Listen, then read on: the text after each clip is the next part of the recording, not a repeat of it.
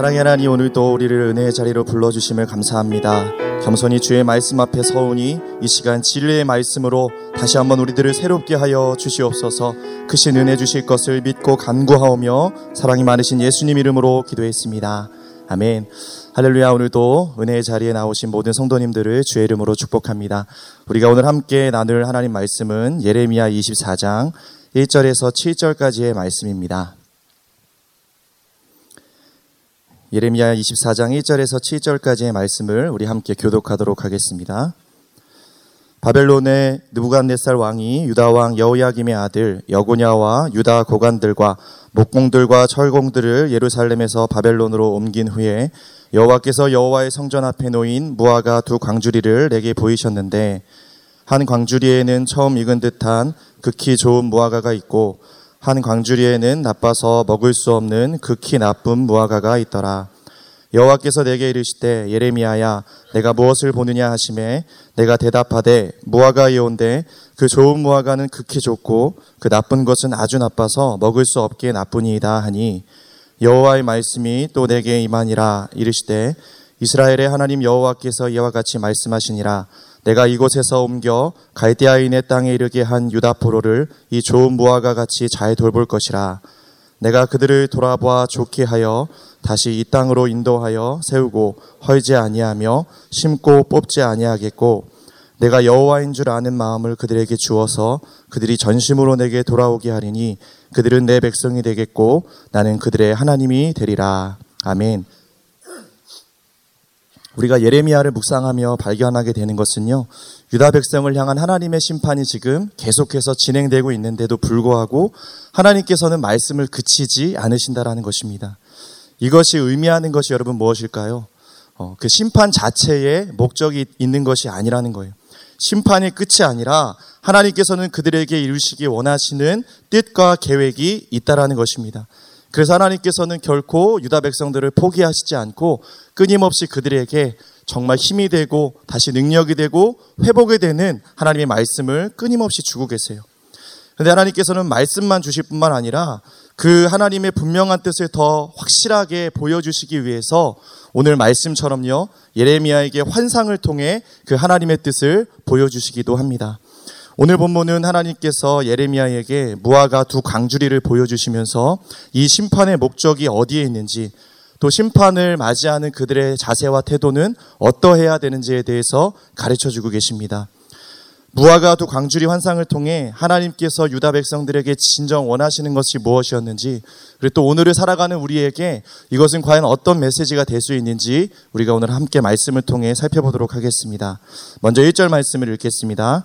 바벨론의 느부갓네살 왕이 유다 왕 여호야김의 아들 여고냐와 고관들과 목공들과 철공들을 예루살렘에서 바벨론으로 옮긴 후에 여호와께서 여호와의 성전 앞에 놓인 무화과 두 광주리를 내게 보이셨는데 오늘 예레미야가 본 환상의 시기는요 바벨론의 제2차 침공이 있었을 때였습니다. 예레미야는 유다를 향해 바벨론으로 끌려가는 것이 하나님의 뜻이라고 분명히 말씀을 해주셨어요. 그럼에도 불구하고 유다 왕 여호야김은 불순종하면서 바벨론의 그 정책을 펴는 것, 친 바벨론 정책을 펴는 것이 아니라 친 애굽 정책을 피고 바벨론을 대항하게 되었습니다. 그 결과 유다는 또다시 바벨론의 침공을 받게 되었어요.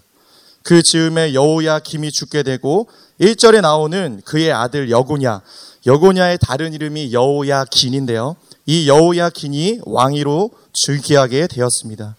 그러나 그 역시 예레미야의 경고를 무시하고 바벨론을 대적하다가 왕 위에 오른 지 3개월 만에 어, 그 바벨론의 침공을 받아 왕에서 폐위되게 되고요. 오늘 이와 같이 바벨론 포로로 끌려가게 되는 것이 오늘 본문의 배경이, 배경이 되는 것입니다. 근데 여러분 1절 말씀을 보시면요.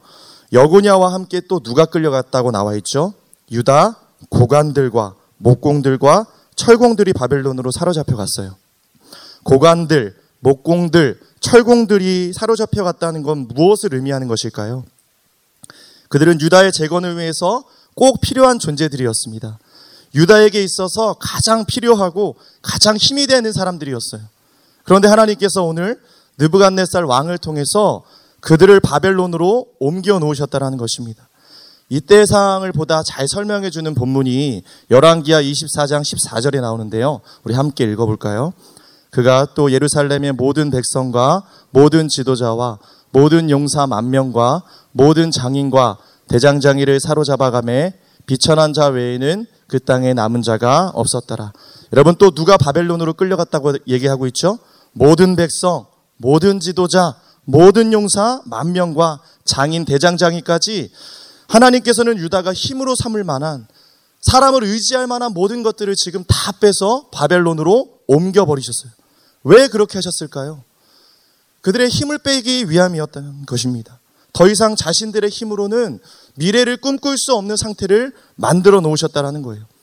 이제 항복을 선언하고 바벨론으로 끌려가서 새로운 백성으로 거듭나는 것이 그들의 유일한 살기름을 하나님께서는 말씀하시는 거예요. 이제 그들을 다시 돌아오게 하셔서 미래를 주시고 회복시킬 수 있는 유일한 분은 누구라는 거죠? 바로 여호와 하나님 한 분 외에는 없다라는 거예요.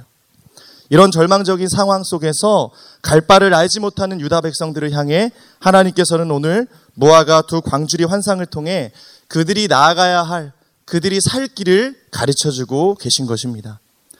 무화과와 포도주는요, 흔히 이스라엘을 상징합니다. 예레미야 역시 오늘 하나님께서 보여주신 이 어, 환상 속에 무화과가 상징하는 것은 이스라엘이었다라는 것을 금방 눈치챘을 거예요. 그런데 이 무화과가 여러분 지금 1절을 보니까 어디에 놓여 있다라고 말하고 있죠? 여호와의 성전 앞에 놓여 있어요. 무화과가 성전 앞에 놓여 있다라는 건 뭘 의미하냐면 이 무화과는 하나님께 헌물로 드려진 것이라는 것입니다. 즉 하나님의 백성인 유다는 어떤 존재라는 것이죠? 하나님께 선택받아서 드려진 하나님 거라는 거예요.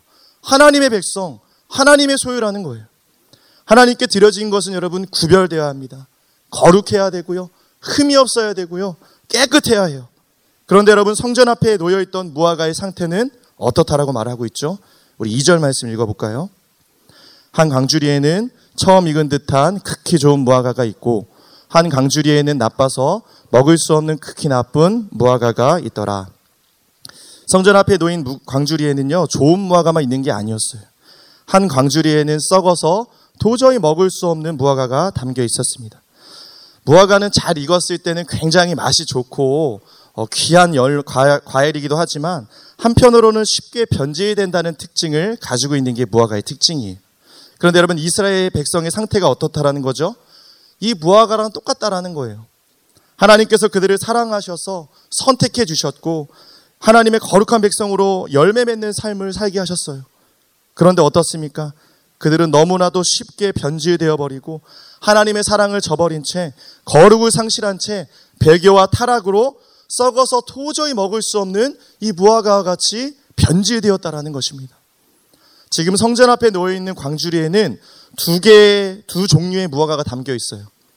무화과 나무는 여러분 특별히 6월과 8월 달에 두 번에 걸쳐서 열매를 맺는데요. 8월에 맺는 열매보다 6월에 처음 익은 열매가 비교할 수 없을 만큼 맛있고 아주 좋은 상품 가치가 있습니다. 그런데 여러분, 이 첫 번째 광주리에 담긴 무화과를 보니까 어떻게 표현하고 있죠? 처음 익은 듯한이라는 말을 통해 우리는 이것이 6월에 맺힌 아주 맛있고 훌륭한 무화과임을 알 수 있습니다. 또한 극히 좋은이라는 말은 히브리어의 최상급의 표현이 사용된 것으로 보아서 아마 최고의 무화과인 것을 우리는 또 알 수 있습니다. 반면에 두 번째 광주리에 담긴 무화과는 어떻습니까? 나쁘다라는 표현이 계속해서 반복되고 있죠. 의도적으로 하나님께서 3절 말씀을 보시면 그 나쁜 것은 아주 나빠서 먹을 수 없게 나쁘다라고 표현하고 있어요. 나쁜 것은 나빠서 나쁘다. 더 이상 나빠질 것이 없을 정도로 최악의 상태인 것이 바로 이 나쁜 무화과의 상태임을 강조하고 있다라는 것입니다. 그리고 나서 이제 하나님께서는 무엇이 좋은 무화과이고 무엇이 나쁜 무화과인지에 대해서 이제 말씀해 주시기 시작하시는데요. 그 전에 먼저 하신 일이 있어요. 그것이 무엇이냐면 우리 3절 말씀 한번 읽어 볼까요? 여호와께서 내게 이르시되 예레미야야 내가 무엇을 보느냐 하심에 내가 대답하되 무화과이온데 그 좋은 무화과는 극히 좋고 그 나쁜 것은 아주 나빠서 먹을 수 없게 나쁘니이다. 하나님께서 먼저 가르쳐 주시기 전에 예레미야에게 질문을 하고 계십니다. 뭐라고요? 내가 무엇을 보느냐라고 묻고 계세요. 왜 이 질문을 던지시는 것일까요? 하나님께서는 지금 유다 백성들의 영적인 상태를 생각해 볼 수 있는 스스로를 볼 수 있는 그 눈을 가지라고 한번 돌아보라고 한번 묵상해 보라고 말씀해 보, 말씀해 주고 계시는 것입니다.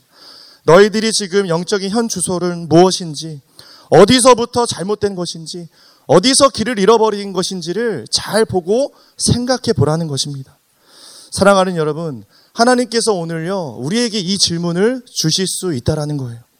우리가 오늘 어디에 서 있는지, 무엇을 의지하고 있는지, 어떤 열매를 맺고 있는지, 우리의 영적인 상태는 하나님 앞에 과연 어떠한지를 오늘 우리에게 묻고 계신 줄 믿습니다. 바로 이때 우리가 우리 스스로를 잘 볼 수 있는 나는 어떠한가? 나는 하나님과의 관계가 어떻지?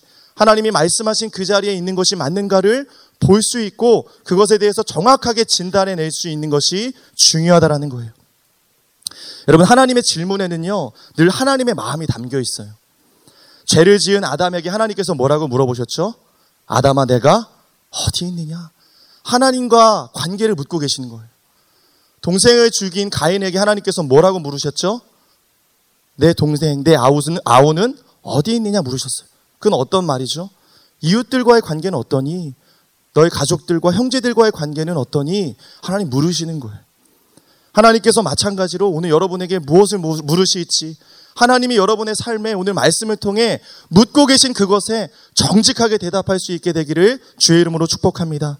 하나님과의 관계에 대해 이웃들과 사랑하는 사람들과의 관계에 대해 내가 무엇을 하는데 시간을 쓰고 있는지, 내 삶의 우선순위는 어디에 있는지, 내 물질은 지금 어디로 흘러가고 있는지, 그냥 내 안에 고여 있고 갇혀 있는 것은 아닌지 오늘 하나님이 여러분에게 주시는 그 마음 가운데 정직하게 나 스스로를 볼 수 있게 되기를 주의 이름으로 축복합니다. 우리가 살 길은 질문의 의도를 잘 파악하는 거예요. 공부 잘하는 학생들의 특징이 뭐죠? 질문의 의도를 잘 아는 거죠. 마찬가지인 거예요. 하나님이 왜 나에게 무슨 말씀을 왜이 말씀을 주시는지 왜 이 질문을 하시는지를 잘 파악하는 것이 중요하다라는 것입니다. 오늘 어, 하나님께서 주신 이 질문에 대해서 예레미야는 정확하게 반응하면서 본 그대로를 말하기 시작하죠. 3절을 보니까요.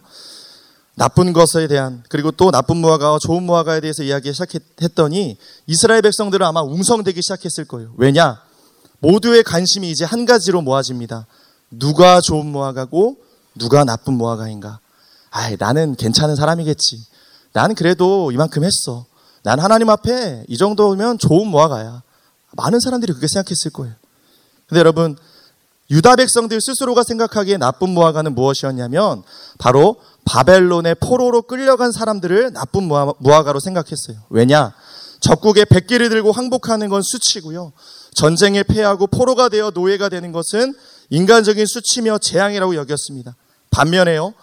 유다에 남아 있는 사람들, 바벨론의 공격을 피해서 가까스로 애굽으로 피난 간 사람들은요. 오히려 하나님께서 자신들을 지켜 주셨다고 축복받았다고 생각해서 자신들을 좋은 모아가라고 생각했습니다. 그들은 하나님의 심판을 받아 끌려간 사람들을 바라보며 경멸과 동정의 눈으로 바라보기 시작했고 바벨론에 끌려가지 않은 것은 자신들이 더 의롭기 때문에 하나님이 나를 기뻐하시기 때문에 그래 나는 그래도 이렇게 남아 있다. 그래 그럴 줄 알았어. 난 그래도 괜찮은 사람이야 라고 자기 의로 충만했다라는 거예요.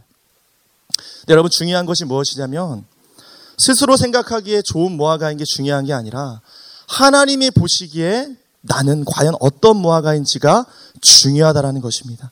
근데 하나님 보시기에는 어떻다라는 거예요? 우리 5절 말씀 같이 한번 읽어볼까요? 이스라엘의 하나님 여호와께서 이와 같이 말씀하시니라. 내가 이곳에 옮겨 갈대아인의 땅에 이르게 한 유다 포로를 이 좋은 무화과 같이 잘 돌볼 것이라. 내가 이곳에 옮겨 갈대아인의 땅, 여기 갈대아인은 바벨론 사람들을 말합니다. 바벨론에 이르게 한 유다 포로를 향해 하나님 뭐라고 말씀하시죠? 바벨론에 끌려간 사람들이 좋은 무화과라고 말씀하시는 거예요. 하나님은 반전의 하나님이십니다. 하나님은요, 우리의 생각과 달라요. 사람들은 바벨론에 끌려간 사람들이 나쁜 무화과라고 생각했는데 하나님은 그렇지 않았다라는 거예요. 그들은 스스로를 비참한 포로라고 생각했는데 5절 보니까 하나님 뭐라고 말씀하시죠? 내가 이곳에 옮겼다라고 말씀하십니다. 우리가 스스로의 생각, 우리의 눈으로 봤을 땐 비, 아주 비참한 포로라고 우리의 모습을 생각했는데 하나님의 눈에, 하나님의 관점에 뭐예요? 너희들은 포로가 아니야. 내가 옮겨놓은, 내가 사랑해서 회복하시, 회복하기 위해서 그 이스라엘 예루살렘 땅을 기경하기 위해 잠시 너희들을 옮겨 놓았을 뿐이다라고 내가 너희들을 그렇게 했어 너희들은 좋은 무화과 나무야라고 하나님 말씀하고 계신다라는 거예요. 그렇다면 여러분 나쁜 무화과는 누구를 가리키는 것일까요? 어, 오늘 본문에 나와 있지 않지만 그 다음 절인 8절에 이렇게 나와 있습니다. 우리 8절을 같이 읽어볼까요? 여호와께서 이와 같이 말씀하시니라 내가 유다의 왕 시드기야와 그 고관들과 예루살렘의 남은 자로서 이 땅에 남아 있는 자와 애굽 땅에 사는 자들을 나빠서 먹을 수 없는 이 나쁜 무화과 같이 버리되. 자, 여러분 8절 보시면 하나님께서 생각하시는 나쁜 무화과는 바로 시디기아를 비롯한 유다 땅에 남아 있는 자들, 애굽 땅으로 피신 간 자들이었어요. 그들은 모두 하나님의 말씀에 불순종하고 포로 되기를 거부했던 자들로 당시 포로로 끌려가지 않은 것을 최고의 축복으로 생각을 하고 있었던 사람들이었습니다. 거짓 선지자들은 외쳤어요. 뭐라고요? 이곳에 예루살렘 성전이 있고 제사장들이 있으니 아무 문제가 없다고요. 괜찮다고요. 바벨론에 안 가도 돼. 아이, 굳이 그렇지 않아도 돼. 여기 남아있는 게 그게 축복이야. 그렇게 거짓 예언을 했어요. 근데 누구 말을 들을까? 그 선택은 누구에 달려있다라는 거죠? 스스로에게 달려있다라는 것입니다. 하나님께서 생명의 길과 사망의 길을 놓아주셨어요. 두 가지의 길이 있어요. 생명의 길은 어떤 길이죠? 바벨론으로 내 눈에는 그렇게 보이지 않아도 바벨론으로 가는 거예요. 사망의 길은요. 지금은 비록 살 것 같으나 거짓 선지자들이 외쳤던 어떤 길이요? 여기 남아 있는 길이 사망의 길이었다라는 것이죠. 근데 여러분 너무나 안타까운 것은 우리는 늘 그 선택의 문제 앞에 하나님이 말씀해 주신 것을 선택하기보다 지금 당장 내가 살 수 있는 것을 선택할 때가 많다라는 거예요. 객관적으로 봐도 누가 보더라도 바벨론에 가는 것보다 여기 남아 있는 게 내가 살 것 같으니까 나를 지켜줄 수 있을 것 같으니까 내가 보호받을 수 있을 것 같으니까 우리는 하나님의 생명의 길을 선택할 때보다 오히려 사망의 길을 선택할 때가 많다라는 것입니다. 그런데 여러분 그 땅에 남아 있었던 자들의 최후는 어떻게 된다고 말하고 있습니까? 10년 뒤에요 찾아온 바벨론 3차 침공에 의해서 그들은 포로로 끌려간 사람들보다 훨씬 비참한 최후를 맞이하게 된다라는 거예요. 여러분 그렇다면요 오늘 좋은 무화과와 나쁜 무화과를 나누는 결정적인 차이는 무엇이라는 거죠? 여러분 그들의 상태에 달려 있지 않다라는 거예요. 끌려간 자들이나 남아 있는 자들이나 다 사실은 어떤 무화과예요? 나쁜 무화과예요. 그럼 여러분 뭐가 중요하냐? 하나님께선 이렇게 말씀하신다는 거죠. 그들의 상태에 따라서 내가 나쁜 무화과, 좋은 무화과를 나누는 게 아니라 순종의 자리에 있는 사람, 하나님의 돌보심을 받을 수 있는 그곳에 있는 사람을 하나님께서는 좋은 무화과로 여기시겠다라는 말씀인 거예요. 여러분 5절 말씀을 다시 한번 좀 띄워 주시면요. 이렇게 말씀하고 있죠. 유다 포로를 이 좋은 무화과 같이 잘 돌보겠다 하나님 약속하시는 거예요. 사랑하는 여러분, 하나님의 돌보심이 있는 곳이 우리가 살 수 있는 축복의 장소인 줄 믿으시기 바랍니다. 여러분, 순종해야 해요. 그들은 저항하지 않았습니다. 피해보려고 도망가려고 잔머리, 잔머리 쓰지 않았어요. 좋은 무화과가 되는 길은 비록 재앙과도 같은 포로 생활이라 할지라도 하나님의 돌보심이 있는 곳이 살, 살 자리, 회복의 자리라는 것입니다. 우리의 모습은 여러분 마찬가지로 아무런 것도 내세울 것 없는 나쁜 무화과와 같습니다. 늘 반복해서 죄를 짓고 세상과 타협하며 살아갈 때가 참 많다라는 거예요. 우리의 상태는 별로 그렇게 좋을 때가 많지는 않습니다. 그런데 오늘 하나님께서 좋은 무화과로 여기시는 것은 우리의 어떠함이 아니라는 거예요. 여전히 부족해도 여전히 넘어져도 다시 하나님이 이끄심이 있는 그 자리에 눈물로 설 때에 하나님의 돌보심을 통해 우리는 좋은 무화과로 회복되게 될 줄 믿습니다. 사랑하는 여러분, 오늘 이 시간 나의 어떠함을 보지 마십시오. 그 누구도 예수 그리스도의 은혜 아니면 우리는 결코 하나님 앞에 설 수 없는 부족한 사람인 줄 믿습니다. 그런데 중요한 건 뭐죠? 그, 그것이 바로 광야일지라도 내 눈에, 내 눈에 보기에는 포로와 같은 정말 비참한 상황이 있지라도 하나님이 명하신 그 순종의 자리에 설 때 우리가 그 자리가 은혜의 자리요, 회복의 자리요, 축복의 자리가 된다는 것을 기억하시기 바랍니다. 6절 말씀을 읽어볼까요? 내가 그들을 돌아보아 좋게 하여 다시 이 땅으로 인도하여 세우고 헐지 아니하며 심고 뽑지 아니하겠고 자 여러분 6절을 보시면 이제 또 하나님께서 어, 좋은 무화과가 될 수 있는 또 다른 은혜를 선포해 주고 계십니다. 뭐라고 말씀하고 계세요? 내가 그들을 돌아보아 좋게 할 거야. 여기서 여러분 좋게 하여라는 말을 좀 주목해 보기 원합니다. 좋게 한다라는 것은 이 무화과의 원래 상태는 나쁜 무화과의 상태임을 하나님께서도 안다라는 거예요. 괜찮아. 너희가 나쁘다고 생각하는 거 의미 없어. 내가 생각하기에 내가 오늘 일할 때 내가 너희들을 돌보기 시작하고 내가 너희들을 좋게 하기 시작할 때 너희는 새롭게 될 거야. 너희는 완전한 하나님의 백성으로 거룩한 백성으로 다시 구별되게 될 거야. 하나님 말씀해 주시는 줄 믿습니다. 여러분 이 말씀을 우리의 말씀으로 받아들일 수 있게 되기를 축복합니다. 여러분 한 번 썩은 과일은 사실 고칠 수가 없어요. 여러분 집에 있는 과일, 썩은 냉장고에 있는 과일 한번 생각해 보십시오. 그거를 잘 보관한다 해서 결코 다시 좋은 과일로 될 가능성은 없어요. 그런데 하나님은 어떻다라는 것이죠? 썩은 우리들을, 소망이 없는 우리들을, 아무런 가망이 없는 우리들을 하나님이 붙드시기 시작할 때 우리는 살 수 있다는 거예요. 회복될 수 있다라는 거예요. 하나님께서는 70년 기간의 이 포로 생활을 통해서 회개의 기회를 주심을 통해서 다시 그들을 좋은 맛을 내는 이 처음 익은 듯한 무화과 같은 최고의 상품인 최고의 그런 가치가 있는 무화과로 바꾸어 주시겠다고 약속하십니다. 그리고 어떤 말씀이 주어지죠? 다시 이 땅으로 인도하여 세우고 헐지 아니하며 심고 뽑지 않겠다고 말씀하세요. 이게 하나님의 계획이었고 이게 하나님의 본심이었다라는 거예요. 그러니까 여러분 그들의 축복의 자리는 어디라는 거예요? 아프고 고달파도 다시 좋은 무화과가 될 수 있는 기회의 땅인 바벨론이 그들에게는 축복의 자리, 평안의 자리였다라는 것입니다. 사랑하는 여러분, 오늘 우리에게 무엇이 축복이고 무엇이 평안인지에 대한 그 기준과 그 개념이 바뀌어질 수 있기를 소망합니다. 아프고 고통스러워도 주님이 있게 하시는 그 자리에 서는 거예요. 여러분, 저는 그렇게 생각합니다. 차라리 우리의 죄가 빨리 드러나는 게 축복인 거예요. 매를 맞아도 바벨론에, 바벨론에 끌려가는 것이 오히려 축복이었던 것처럼 우리 안에 드러나지 않은 죄가 있다면 하나님 앞에 감추어진 것이 있다면 오히려 그것이 뭐라고요? 그게 재앙인 거예요. 오늘 여러분의 삶이 하나님의 돌보심이 있는 평안의 자리에 설 수 있길 원합니다. 오늘 드러나지 않았던 내 안에 감추어져 있었던 것들이 이 하나님의 말씀 앞에 낱낱이 드러날 수 있기를 주의 이름으로 축복합니다. 그게 우리에게 평안인 거예요. 그게 우리에게 살 길이라는 것입니다. 여러분 그런데 이렇게 하나님께 순종하며 하나님이 이끄시는 자리에 순종할 때에 하나님 주시는 놀라운 축복이 있어요. 그 축복의 말씀이 바로 7절 말씀인데요. 우리 같이 한번 읽어볼까요?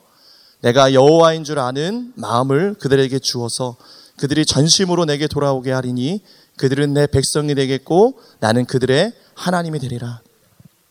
바로 이 7절 말씀이 오늘 본문의 핵심이에요. 아무리 고통스러워도 피하지 않고 그 시간을 인내하며 견딜 때 하나님이 어떤 축복을 주시겠다고 약속하시죠? 바로 여호와인 줄 아는 그 마음을 그들에게 주시겠다고 말씀하셨습니다. 할렐루야. 여호와인 줄 아는 마음이 우리 안에 부어지는 것보다 더 큰 축복이 어디 있겠어요? 하나님을 하나님으로 볼 수 있는 것, 하나님의 통치와 하나님의 그 계획을 깨닫게 되고 우리 주님의 본심을 깨닫고 그 주님의 마음이 우리 가운데 쏟아 부어지는 것보다 더 큰 축복이 여러분 어디 있겠습니까? 오늘 하나님이 여러분이 그 순종의 자리에 서실 때요 그 마음을 주시겠다고 말씀하세요. 우리 안에 잃어버린 그 마음, 우리 안에 잃어버린 그 긍휼, 우리 안에 잃어버린 그 주님과의 성품과 그 주님의 인격이 우리의 삶에 다시 쏟아 부어질 수 있도록 내가 그 마음을 너희에게 줄게라고 오늘 주님이 말씀해 주고 계신다라는 것입니다. 여러분, 이스라엘 백성들, 유다 백성들의 근본적인 문제는 무엇이었죠? 왜 여기까지 이 바벨론의 포로 생활까지 하게 되었죠? 여러분, 그 문제는 마음의 문제였어요. 포로로 잡혀오기 전에 사실 하나님을 알지 못하는 이 마음의 문제로부터 시작된 죄가 그들을 여기까지 이끌었다라는 것이죠. 그런데 오늘 하나님께서요, 이 마음의 문제를 해결해 주시겠다고 말씀하시고 계시는 것입니다. 돌처럼 굳어 있는 그들의 마음을 부드러운 마음으로 바꾸어 주실 것이고 좋은 되어- 되게 해주실 것이며 이제 하나님 한 분만을 인정하고 하나님만이 우리의 미래가 되시고 하나님만이 우리의 소망이 되심을 인정함을 통해서요 이제 그들이 다시 한번 첫사랑을 회복하여 하나님의 시- 실한 백성으로 하나님만 사랑하는 백성으로 새롭게 하시겠다고 주님 말씀하고 계시는 줄 믿습니다. 사랑하는 여러분, 이렇게 하나님의 말씀을 붙잡고 나아갈 때 새롭게 하나님의 언약이 갱신되고 다시 그 하나님의 약속의 언약 관계가 회복되는 것을 우리가 볼 수 있어요. 7절 보시면 마지막에 이렇게 말씀하시죠. 그들은 내 백성이 되겠고 나는 그들의 하나님이 되리라. 할렐루야. 이 언약의 관계가 하나님과 우리의 관계가 회복되는 줄 믿습니다. 이 축복 여러분들이 오늘 받아 누릴 수 있게 되기를 주의 이름으로 축복합니다. 오늘 우리가 하나님 앞에 좀 겸손히 자문해 보았으면 좋겠어요. 하나님, 나는 과연 좋은 무화과입니까? 나쁜 무화과입니까? 이것은 나의 어떠함에 달려있지 않습니다. 오늘 나는 과연 순종의 자리에 있습니까? 그렇지 않은가? 여러분 볼 수 있길 원합니다. 하나님께서 오늘 생명의 길과 사망의 길을 여러분의 눈- 눈앞에 두시고 이제 무엇을 선택할지에 대해서 묻고 계십니다. 사랑하는 여러분, 우리가 더 이상 피하지 않고 머리 쓰지 않고 하나님이 보여주신 그 생명의 길로 걸어 나아가며 그 길을 선택할 수 있는 저와 여러분 될 수 있기를 소망합니다. 하나님이 여러분을 돌보겠다 말씀하시는 그 자리는 어디입니까? 좋은 무화과는 그냥 만들어지지 않습니다. 하나님이 있게 하신 그곳에서 시험과 연단과 고통과 눈물이 있을지라도 묵묵히 그 70년을 견디며 나아갈 때 하나님께서는 우리를 좋은 무화과로 바꾸어 주실 것입니다. 내 눈에 보기에는 재앙과도 같지만 하나님의 시간 안에서는 그 모든 시간들이 가장 평안의 때로 흘러가고 있다는 것을 여러분 기억하시길 바랍니다. 오늘 이 말씀을 붙잡고 이제 우리가 하나님이 있게 하신 그곳에서 축복을 누리고 회복을 누릴 수 있는 저와 여러분 될 수 있기를 주의 이름으로 축복합니다. 우리 함께 기도하겠습니다. 사랑의 하나님, 오늘 두 무화과를 통해서 우리 자신의 모습은 어떠한지 보게 하시니 감사합니다. 우리를 향한 하나님의 계획은 가장 선하심을 믿습니다. 오늘 우리가 하나님의 돌보심이 있는 그 자리에 있게 하여 주시옵소서. 비록 눈물의 자리, 고통의 자리일지라도 그 자리를 지키며 묵묵히 그 자리에서 우리 주님의 마음이 내게 부어지는 것을 보게 하여 주시옵소서. 그렇게 우리의 삶에 선한 일, 회복의 일, 치유의 일을 시작하실 우리 주님을 찬양하며 살아계신 우리 주 예수 그리스도의 이름으로 기도했습니다.